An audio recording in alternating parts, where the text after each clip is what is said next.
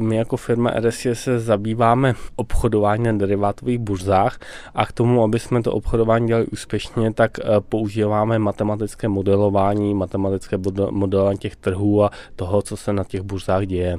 A největší složka naší činnosti, největší část, co obchodujeme, je takzvaný market maker nebo tvůrce trhu, kdy my v každý okamžik, nebo teda většinou hodně často máme limitní objednávky jak na straně nabídky, tak na straně poptávky a snažíme se ideálním případě koupit levnější a prodat o trošku dráž. To trošku je hodně málo, ale to nám stačí, když děláme velké objemy obchodu. Jak dlouho už se tímhle typem modelování zabýváte? Toto obchodování jsme začali dělat někdy v roce 2002 až 2003, takže je to dneska 8 let. Původně to bylo ale tak, že jsme eh, obchodovali, že vlastně ty eh, takzvané limitní objednávky jsme zadávali i ručně. V roce 2003 jsme to začali automatizovat, dělat teda pomocí softwaru. Nakolik je modelování finančních trhů běžná oblast? Jak moc se tím různé skupiny lidí zabývají? Já myslím, že modelování finančních trhů se zabývá poměrně široké spektrum lidí. Samozřejmě máme konkurenci, která to dělá dobře. Je spousta lidí, kteří se to snaží dělat individuálně a veliká, skoro bych řekl, že většina lidí to třeba na tom prodělává. A samozřejmě matematické modelování se používá ve spoustě aplikacích a finanční trhy jsou jedna, řekl bych, z velmi významných aplikací. Tím už jsme se trochu dostali k té úspěšnosti. Jaká je vůbec úspěšnost tohohle modelování?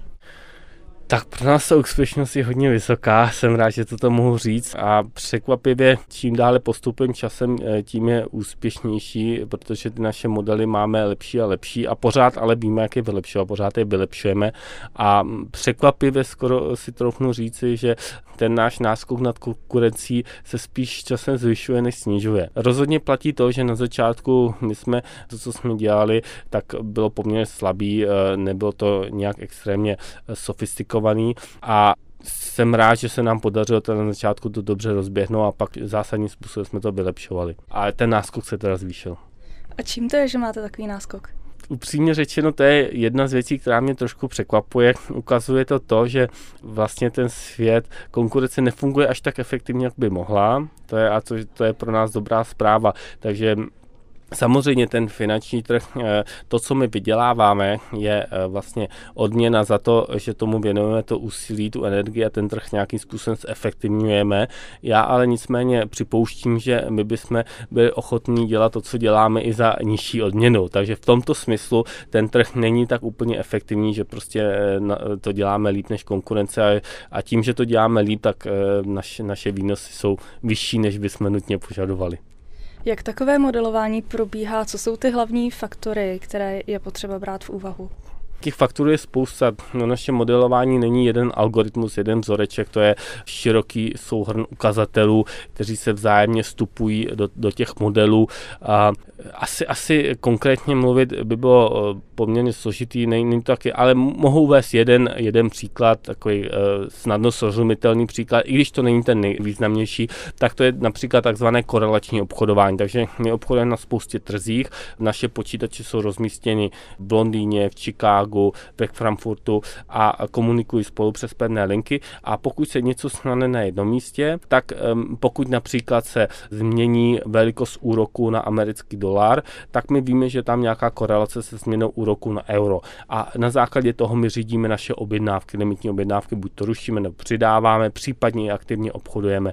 Tak to je takový jednoduchý, evidentní věc, která nějakým způsobem funguje, i když není to ta nejvýznamnější, ale nejjednodušší na vysvětlení. Abychom si to líp představili, dají se najít i nějaké paralely mezi modelováním finančních trhů a modelováním čehokoliv dalšího?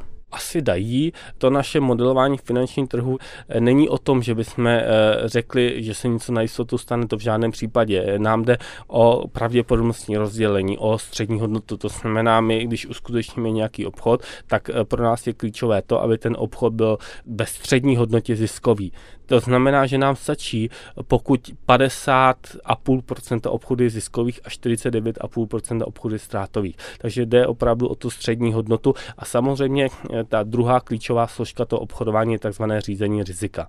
A v tomto smyslu je to modelování podobné jiným případům, kdy se prostě modeluje s rizikem a to, co se snaží ten model odhadnout, je nějaká předpověď. Snaží se dát předpověď, ale ví, že ta předpověď je nepřesná, ale mít nějakou předpověď zatíženou chybou chybou může být lepší, než nemít vůbec žádný odhad.